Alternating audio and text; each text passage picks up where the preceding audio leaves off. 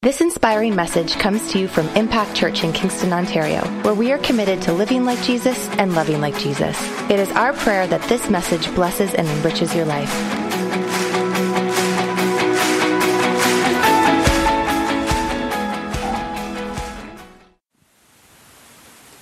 All right, good morning.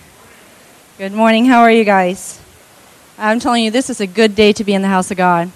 It's, uh, it's exciting. So um, I'm gonna, as Cameron said, I was gonna, uh, I was gonna wear, wear bottoms and like a '70s uh, little sweat uh, sweatband around my head, and then I thought that may be too distracting during worship, so uh, I decided to leave all that at home. That's uh, that's just you know, it's too bad. Another time, another time. Um, anyhow, why don't we pray, and then uh, we're gonna jump right into our message series today. Father, we thank you for this morning. We thank you, God, that your presence is here. And we thank you, God, that where you are, all things are possible. And so today, God, as we gather around your word and as we look at, uh, at your word and what it has to say, Lord, I pray, God, that you would uh, just do a work in our hearts, Lord. I thank you that your word is like a two-edged sword, sharper, sharper than any two-edged sword. And Lord, I pray, God, today, as we listen to your word, I pray, God, that you would start to separate that which is of the soul from that which is of the spirit and help us to see the truth of your word in our lives, Lord, and help us to live by it and to love it and to live like Jesus and to love like Jesus. And we thank you for that, Lord. In Jesus' name, amen. Amen. Well, I'm going to talk to you uh, as we open the series about uh, something called the, the principle of honor. Um, and before I start, we've called this series Vintage because basically we want to come back to some of the fundamental biblical values that have been lost in our society today, but values that we think are incredibly important for us to live by, uh, to hold to, and to stand up for. And so uh, when we were looking at this whole idea of vintage, um, a little incident or thing that happened a couple weeks ago came to mind. Uh, we were over at Grandma and Grandpa's house a couple weeks ago, and so Grandpa got his old record player out, and uh, just to amuse the kids, he got out the 12 Days of Christmas, the Muppet version. And, uh, and the kids, we've talked to them about record players, but we no longer own one, sadly.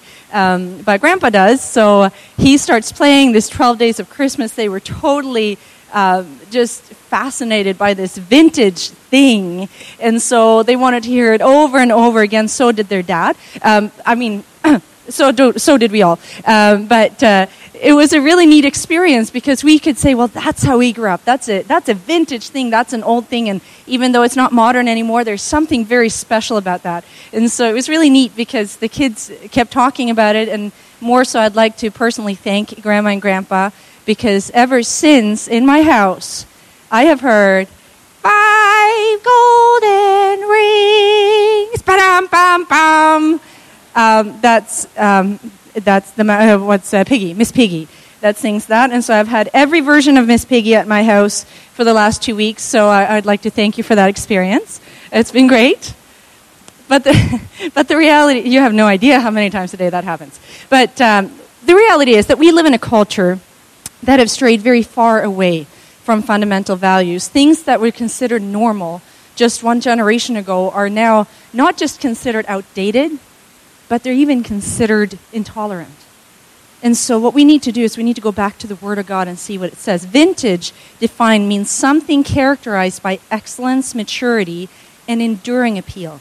Something that is classic, of lasting interest and importance, with great qualities and characteristics. You know, when you have someone that has that vintage look, um, it's because it's classic. I, I had that look growing up, except I was always about two years before it became classic because it was so old it was almost becoming modern again, but I just missed it usually by about two years. So that was me growing up. I should have kept it all because now I would just look great. Um, but uh, I eventually did give it away.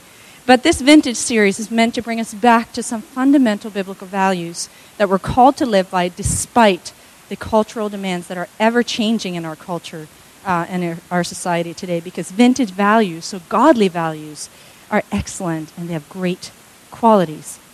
So, um, when we talk about this principle of honor, um, I was thinking about different customs in different countries because, as some of you may know, I've traveled quite a bit. And it's actually interesting how you show honor in different countries. So, in some countries, for example, in, in South Korea, and you guys would know this well, you're supposed to, to bow not too low and not too tall, just slightly below the person you're bowing to. And all, all of South Koreans are short. So, if you're tall, you have to find that right balance. And then in Tanzania, you're supposed to greet people with your hand, but holding both hands out.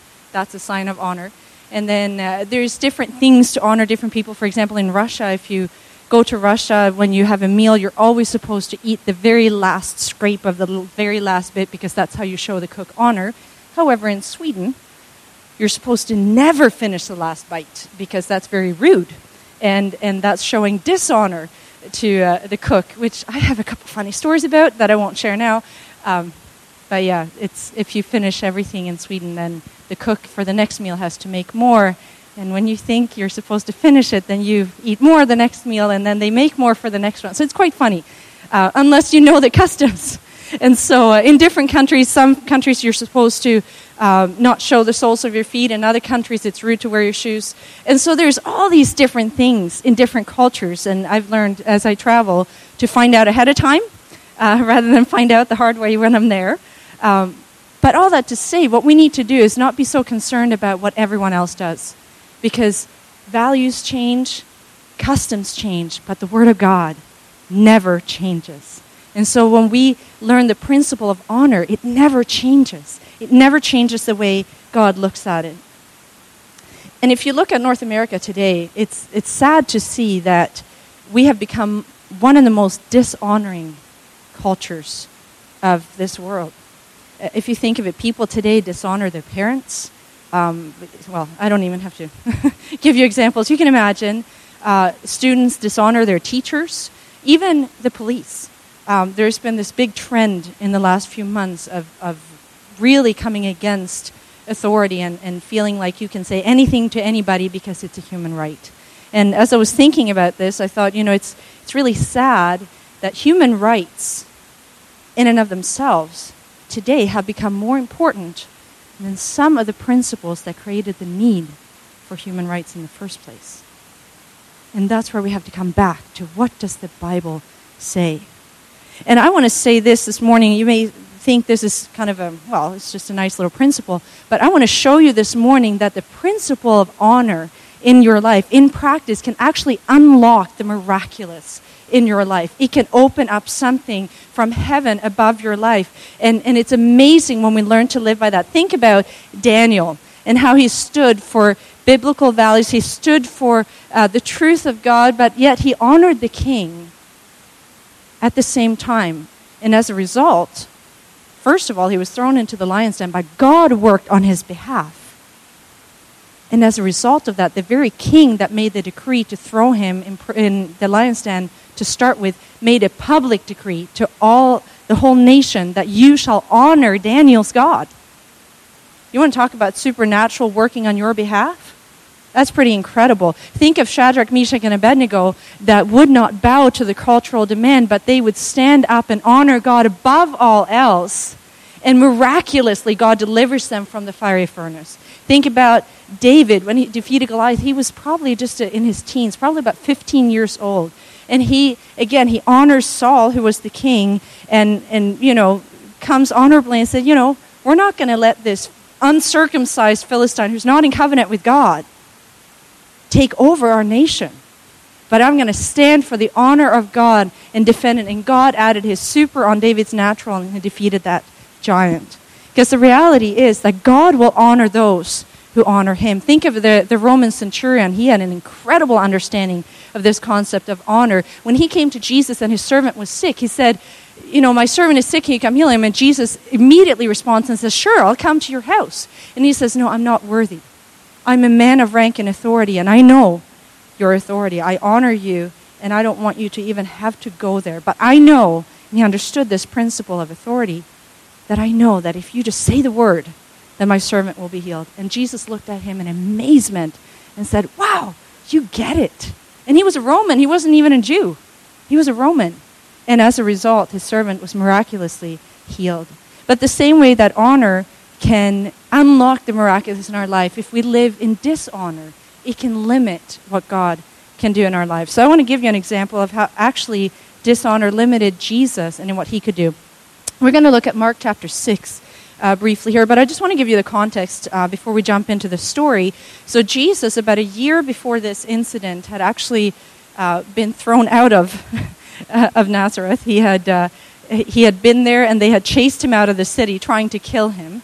But in that following year, he had been out and about doing good, healing the sick, raising the dead, opening blind eyes, turning water into wine, and doing all this stuff. And so the people of Nazareth, when he came back, they knew that there was something very special about this guy. He was not just little Jesus from Nazareth. But they knew because the crowds followed him and the, his fame was spreading all about. So now he comes back in, not as uh, the carpenter, but he comes back into Nazareth as the miracle worker. So listen to what happens in Mark chapter 6. Jesus left there and went to his hometown, accompanied by his disciples. And when the Sabbath came, he began to teach in the synagogue, and many who heard him were amazed.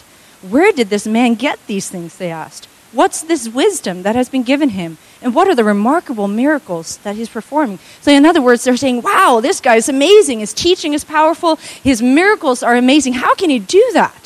Right? They're looking at him going, whoa, what happened? Right? But then look at what happens right after that. Someone who probably knew him from before pipes up and says, Isn't this the carpenter? Isn't this Mary's son and the brother of James? Joseph, Judas, and Simon? Aren't his sisters here with us? And listen to this they took offense at him. What they're saying is, isn't that just the ordinary guy we all grew up with? Isn't he like that guy in class that, that we all couldn't stand because he got straight A's and the teacher just loved him all the time? And, you know, isn't that guy, isn't he the guy that made our kitchen table? He can't, he can't be, right? And so immediately you see that their attitude changes. And then Jesus said to them, A prophet is not without honor except in his hometown, among his relatives, and his own home.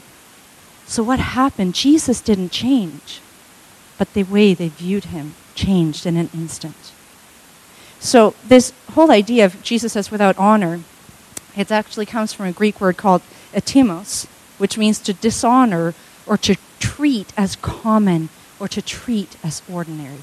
And that's what happened. All of a sudden, instead of treating him as the miracle worker, their, their minds changed and they're looking at him as that common, ordinary guy. However, the, the Greek word for honor is timis. Now, you'll never forget that if you think of how some people honor your Timmies in the morning. So now you can think of this principle every morning as you go to the drive through. Um, but to, to Timmy, someone, means to value, to respect, or highly esteem, to treat as precious, weighty, or valuable. And so Jesus is saying that when we're looking at Him and when we're looking at others, we need to treat them as precious, as weighty, as valuable people, the very creation that, that Jesus poured His life out for. Those are the people that we need to treat with honor with Timmy. Think about this. So my my boys really like baseball, right? And so we follow along. Well, they do more than I. I get to hear the scores and the stats and whatever. Um, but I know this much: we have a few baseballs at home, right? And so um, if you go to Canadian Tire and you buy a baseball, I think it's about what three dollars probably for a regular baseball. But what was to happen? What what would happen to that baseball if Jose Bautista's signature was on it. It would quickly go from $3 to probably $3,000. What changed about the baseball? It's the value that's put on it. And we would never view that baseball the same ever again. We wouldn't leave it out in the garden in the rain. We would keep hold on to it or find find the best bidding deal, right, and earn some money. But the issue is that the baseball is still the same. It's all about how we view it. And so when we learn to look at people around us in the way that God views us and the way that God views other people, what we do is we stop seeing people, if you will, as ordinary baseballs and we start seeing the value and his signature that has been written on the hearts of every person on this planet. And we start seeing that they are worthy to be treated with respect and with honor and dignity, someone that is weighty and of great value. You guys following? See, honor builds up, it believes the best, and it values someone. Dishonor, however, tears down, it believes the worst, and it devalues people. And I believe that one of the reasons that our country is the way it is is because over and over and over again we have been devaluing people and dishonoring people and, and not seeing them the way that God sees them. So let's see what dishonor did to the very Son of God. So verse 5 says this He could not do any miracles there except lay his hands on a few sick people and heal them. And he was amazed at their lack of faith. So this whole principle of dishonor actually limited what Jesus himself could do. And the interesting thing there is that he doesn't even say he wouldn't do a lot of miracles. It actually says that he couldn't do miracles. So see how it actually can lock uh, the hand of God. And Jesus was amazed at their lack of faith, which is really sad because they could have been the recipients of not just the ordinary guy from down the street, but they could have received him as who he was and received all the miracles and all the things that he really intended to do as he went there. But I want to look just very quickly at who we are called to honor in our lives. Of course, the Bible says that, in essence, we're to honor everybody. So, there, end of sermon. um, that was quick and easy. But I want to kind of highlight the top three uh, that I see in Scripture that pulls out. It does talk about more than that, but just for the sake of uh, time and just getting the principle, I want to talk about the top three. So, first of all, one of the first biblical commands ever in this regard of honor is to honor your parents. Exodus 20, verse 12, you probably recognize this from the Ten Commandments. It says, Honor your father and your mother so that you may live long in the land that your God is giving you. Um, and this is a forgotten value in our culture today, but the Bible teaches us that you are to honor your father and your mother. And I don't, uh, it doesn't matter if you're five or if you're 55, but there's a principle of honor that God calls us to practice and calls us to live in. And I want to say this some of you may not have uh, parents that you feel are so worthy of that honor. I want to say this that honor is given, respect is earned. So, whether or not you feel like you have respect for someone, you can still honor them biblically. And that's what God wants for us. Uh, I remember the story of someone I knew. I won't reveal his name, um, but he was a pretty rebellious little child. And so he, told, he tells this story of one day um, his mom wanted him to, to stand up. There's this thing going on, and she said, Come on, stand up. And he's like, eh, I want to sit right? And she's like, stand up, son. And he's like, eh, gonna sit, right? And so finally she's like, stand up. And so he's like, okay, mom. So he stands up. And she goes, see, that wasn't so hard. He goes, yeah, mom, but in my heart, I'm still sitting. and the reality is that honor comes from the heart. Outward actions are one thing, but honor truly comes from the heart.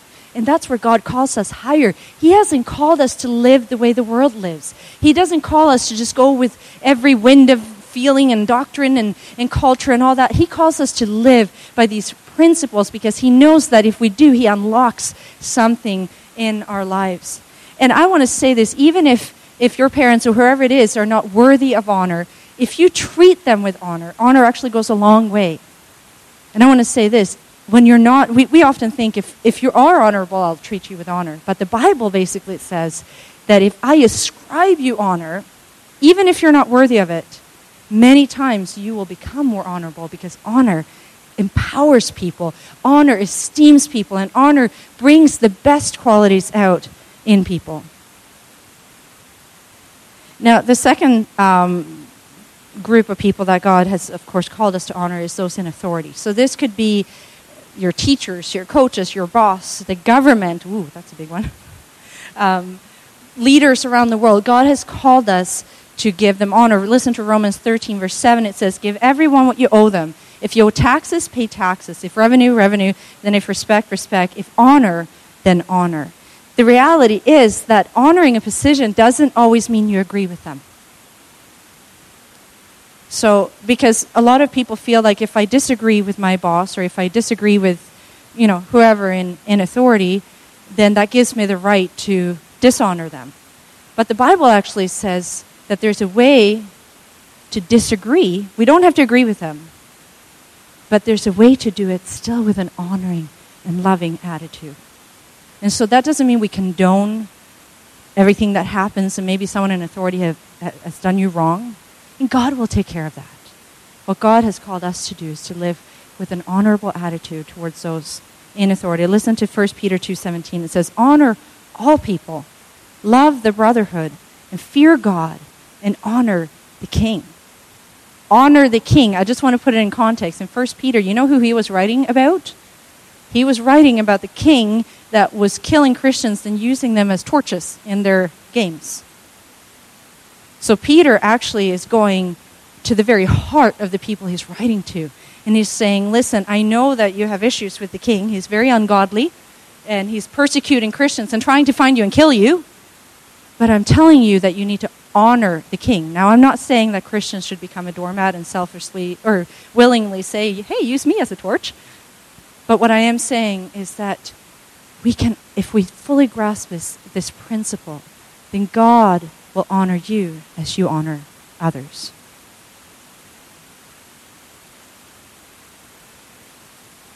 See, I believe this that many times we just get so confused because our feelings get in the way. Do you agree? And we just feel like if, you know, if you treat me right, then I'm going to encourage you.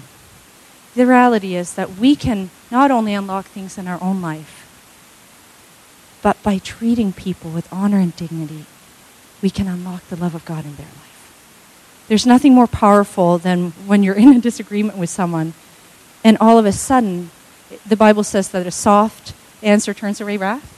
It's amazing how that principle of honor just can soften a person. And when we, when we show people the honor that is due to them, again, not condoning many times what they do, it brings God's goodness into a person's life. It doesn't make sense, but it does bring an open door. So, thirdly, we're called to honor pastors and church leaders. 1 Thessalonians 5 12 and 13 says, Dear brothers and sisters, honor those who are your leaders in the Lord's work. They work hard among you and give you spiritual guidance. Show them great respect and wholehearted love because of their work and live peacefully with one another. Have you ever thought about what honoring a leader could do to them? Because I just want to let you know leaders are human uh, as well.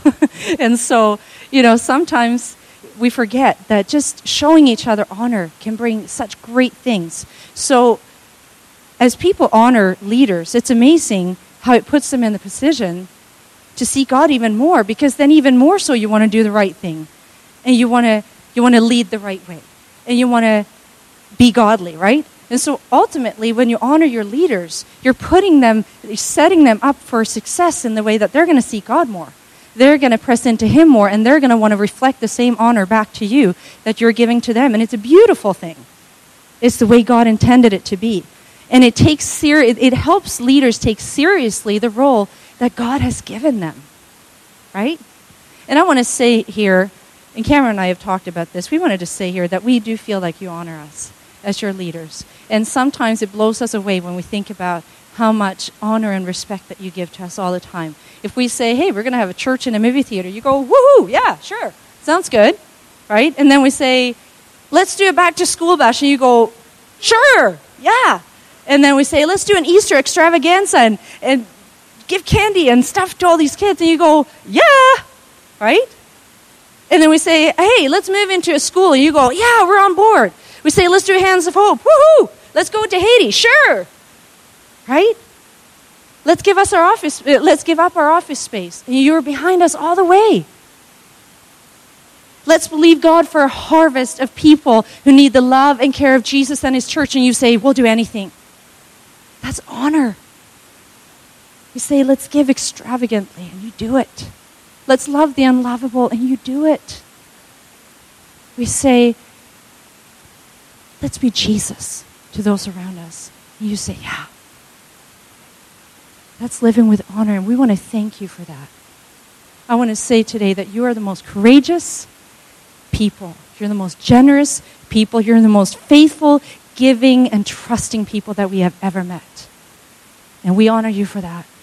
And we feel the way you honor us by just giving yourselves to the cause of the kingdom in the city of Kingston. And for that, we thank you. But if I can say this, honor goes beyond. just agreeing on a worthy cause. That's when honor is easy, right? Honor is something that God requires of each of us. Whether we agree or not, whether someone seems to be encouraging or not, honor is something that comes from the heart. The reality is that God has called us to honor one another. And if you think of it, if you want a great marriage, honor one another. If you want great relationships, honor one another because honor reflects honor. And it's a beautiful thing. Romans 12:10. I love this version. It says, "Love one another with brotherly affection and outdo one another in showing honor." Outdo one another in showing honor. Can you imagine if we started living by this principle where you're like, oh no, I'm going to outdo you. I'm going to show you more honor than that. And what that does is it builds up and it encourages people to live a godly life and to live, to be an encourager themselves. And then it's reciprocated. And then it's this wonderful circle of just the love and the honor of God taking place in the relationships around us. And it's a beautiful thing. That, uh, that word to outdo literally means to go before and show the way. To go before and lead, to go before as a leader. So the Bible is literally saying you are to go before and show the way in how to honor one another. That's our mandate from heaven, is to be the leader in doing that. See, many times we wait for others, right, to start. And then when we feel good, then we uh, reciprocate. But God is saying, be the leader. Go before and show the way and outdo one another. Today, for those of you who have kids, why don't you take a moment just to honor our kids' workers for the work and effort they put in? Why don't you take a moment to honor our teardown crew that is here week after week after week? You know, a simple, thank you, I see what you do, can go so far. And when we do that, what we do is we build up the body of Christ. God has called us to edify one another and to build one another up in love. And further than that, according to this verse, to outdo one another in showing honor. Can you imagine putting that into principle every day of your life? And not just in church, but everywhere that you go. I want to look at the life of David um, just quickly and because uh, he really is an amazing example of a man who chose throughout his life to live according to this principle of honor. His story kind of begins in 1 Samuel chapter 16. I'm just going to pull out a couple of verses for you. Um, but he really practiced honor on three different levels with humans. I'm going to say first and foremost, he honored God. Um, and so that kind of almost goes without saying that that's his fundamental principle in his life. But I want to look at three different types of people that he honored. And when we look at David, I don't know about you, but I often think of him as, you know, the greatest king of Israel and a man after God's own heart and, and all this stuff. But when we back up and look at the very beginnings of David's life, he actually had very humble beginnings. And not just humble beginnings, but pretty difficult. If, he, if anyone had an excuse to practice dishonor, it actually would have been David. Um, he was the eighth son of Jesse, and when Samuel, the prophet, came to choose a new king, uh, and here's how it started for him. He, uh, he had said to, uh, to Jesse, his father, I want to, um, God has told me to pick a king, one of your sons, so could you bring them all in? And so Jesse brings in seven of his sons. Doesn't even mention that there's an eighth son because he deems him unworthy to even be part of that equation. And so God actually supernaturally has to speak to Samuel to say there must be one more. Because he goes through this seven and, and he's like, well, they're not it. So he turns to Jesse and he says, Do you have another son? And Jesse goes, Well, yeah. And the, the Bible in English translated, translates it to say, Yes, I have a younger son. This is in 1 Samuel 16. But the biblical word that's used for younger actually is the biblical word eh, ratan. Do you know what that means? It means worthless, insignificant, and unimportant. So Jesse says, Yeah, I do have a worthless one. I have an insignificant one. You can't possibly mean him. And Samuel says, Bring him in, hurry. He actually says, Hurry, go find him and bring him here. And so he brings him in, and God says, That's the one. See, his beginnings were humble, and he was rejected not only by his father, but if you look at how his brothers treated him, when he went out to the battle right before he defeats Goliath and became famous, right before that, his brothers look at him going, What are you doing here? Why did you come? You're so annoying, David. If you look at how he's treated, he, he could have had every excuse to feel rejected and have a chip on his shoulder. But see, that's how he began. But he, the number eight, and he was the eighth son, it's beautiful from what we've just been talking about. Do you know what eight means? It means new beginnings. It means something new, something fresh. And so David, rather than being burdened and, and put in a box in how he has been treated, he decides that I'm going to step into what God has for me. I'm going to realize that God has put me in this place because he's giving me a new beginning and a new name. I'm no longer going to be called the worthless one. But I'm going to look to God for my identity, look to God for my approval. And that day, God honored the worthless one by anointing him king. Hello. That's pretty awesome. I don't know if anything like that has ever happened to you, but it's pretty cool. And right after this, that's when David goes in and defeats Goliath. And it's really neat to see how God supernaturally, because he, he, doesn't, he doesn't get stuck by his circumstance. Instead, he looks to God, he honors God, and he uh, relies on God to do the work for him. And so he defeats Goliath. And shortly after that, the king, actually, Saul, brings him in. And listen to this. He comes to Saul, and Saul says, Who are you? And whose son are you? 1 Samuel 7:58. Whose son are you, young man? So listen, David answered him and said, I am the son of your servant, Jesse the Bethlehemite. Jesse, uh, I mean, David could have drawn on his position or as, well, I'm the chosen one by the prophet Samuel, remember?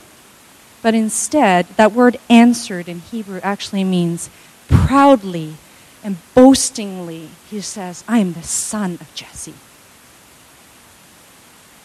And it's pretty neat to see that despite the fact that his dad hadn't treated him very honorably. He says, I'm going to treat him with honor and with respect. So David honored his family name. Secondly, we see that David honors authority. So God had already anointed David back that day when Samuel came. And he already knew his position. But get this, do you know how long it took David before he actually became king? 15 years before he started reigning over Judah, and 22 years before he actually was the king of Israel. That's a long waiting time. I don't know about you. I'm like, Lord, please don't make me wait that long for when you speak to me about something, because that's a really long time. But in the midst of that, David was challenged on many, many, many levels by his authority, which was Saul. And David knew in his heart that God actually had rejected Saul as king. But even though God had already rejected Saul as king, David said, Until that day comes and God brings me into the position that he is giving me, until that day, I'm going to honor Saul, despite the fact that he treated him poorly and wrongly and sinfully at times. I'm going to honor that authority. Again, not agreeing with it, but honoring that. So David did nothing to, but honor Saul and he did everything asked of him, yet Saul, out of jealousy, tried to kill David. Um, if you read those stories, see, David comes in and he plays music for Saul, and all of a sudden Saul has a, a bad moment, throws a spear at him. Now, honor does not mean stay and take the spear, it means run away. you don't have to get killed for it. Um, and so he did run away. but if you read the story a little bit down the road, and I'm kind of summarizing David's life in a few minutes here, um, but when you read down the road, what happened is now Saul is really jealous, and so now he's on a hunt. Literally, he's trying to hunt David down to kill him. And so he's out with a whole company of them, and so he comes to this cave. David is hiding in the back of the cave. Saul doesn't know that. And so David's companions say to him, Here's your chance, kill the guy. Go ahead. God has given him into your hands. And listen what David replies. First of all, he doesn't kill him, he actually cuts the corner off his robe just to show Saul, here's the proof. I could have killed you and I didn't. And so what happens is when Saul is a little further away and it's at a safe distance, he calls out to Saul and says, Hello, why are you trying to kill me, Saul? I still honor you. You're still my king, and you're still in the position God has given you. So, First Samuel um, 14, verse 6, he said to his men, The Lord forbid that I should do such a thing to my master, the Lord's anointed, or lay my hand on him, for he is anointed by the Lord. So he's recognizing his position. See, we can honor a position even without necessarily respecting it. Honor goes beyond respect. And yet again, just a few chapters later, this happens again. Saul goes away at that time, and some time passes, and then they have a very similar thing again. Saul is at David's fingertips. Say David could have easily killed him again. Instead, he takes his spear and he takes his, his water jug, and Saul walks away a little further when he wakes up, and Saul calls out again, or David calls out again and says, Saul, what are you doing? I'm still honoring you as my king. So David um, said in 1 Samuel 26 23, The Lord rewards everyone for their righteousness and faithfulness. The Lord delivered you, he's speaking to Saul, into my hands today, but I would not lay a hand on the Lord's anointed. See, this principle of honor was real in David's life. He honored the position because he knew the godly principle, not because Saul deserved it. And God, as a result, took care of David and eventually elevated him to the position of being the king of Israel. But David actually took it one step further, and this is the part of the story that a lot of people forget.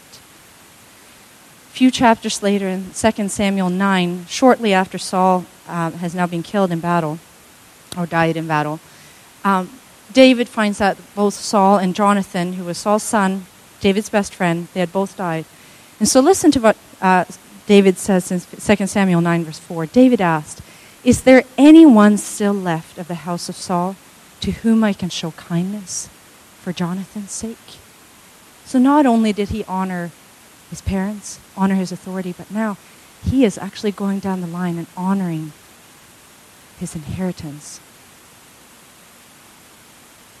and in verse 7, which says, um, they bring out this son of Jonathan. His name is Mephibosheth. Say that five times fast. Anyhow, his name is Mephibosheth.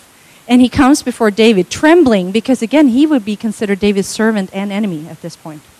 But he comes before David, and David says in verse 7 Don't be afraid, David said to him, for I will surely show you kindness for the sake of your father Jonathan. I will restore to you all the land that belonged to your grandfather Saul, and you will always eat at my table.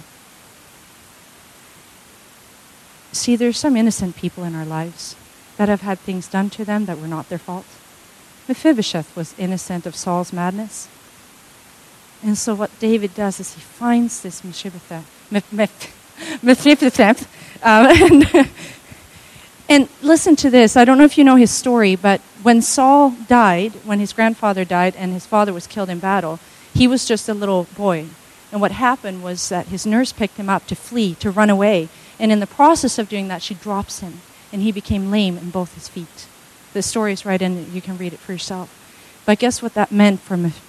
Now I really can't say it. guess what that meant for Mr. M? We'll call him that today. Guess what that meant for Mr. M? He would be considered worthless and insignificant.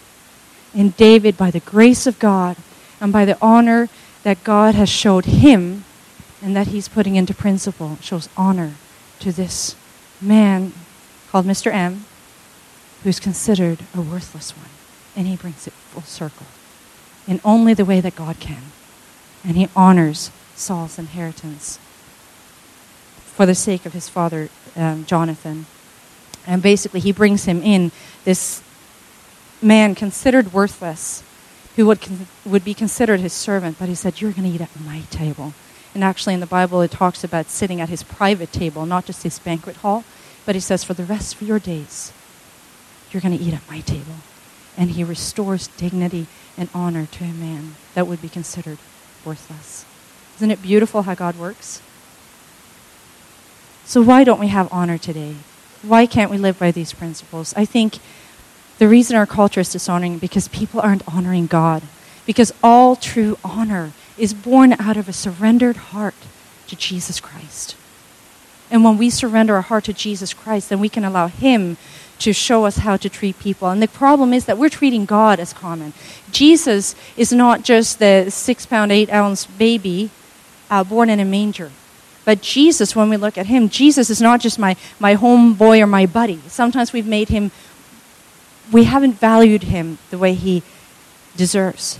But Jesus is soon coming. He's returning. He's ruling. He's reigning. He's the King of kings and the Lord of lords. And He alone is worthy to be honored and glorified and praised in our lives. And when His name is written on our heart and we see Him for who He truly is, then we can do nothing but to honor because His name is on our heart.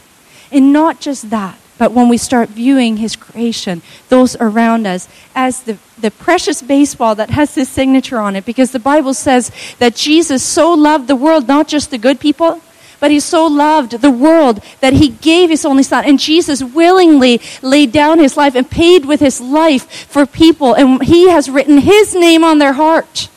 And when we see that He wrote His name on people's heart, then we can start valuing them and seeing the value and what Jesus looks at when He looks at people. And that goes beyond what we think of them, it goes way beyond. It goes to allowing God to view those around us with His eyes. See, people are not common or ordinary. We're made valuable by His name. Sadly, many Christians live like the Israel did back in the day. They said, uh, Isaiah 29:13 says that these, are people, these people come near me with their mouth and honor me with their lips, but their hearts are far from me. But I want to say this I don't want to be a generation that gives God lip service. I want to give God the honor of our heart. So, heart honor because He alone is worthy. And when we realize who we are because of what He did, then we will see the value in others and show them honor because they're valuable enough for Jesus to give his life for.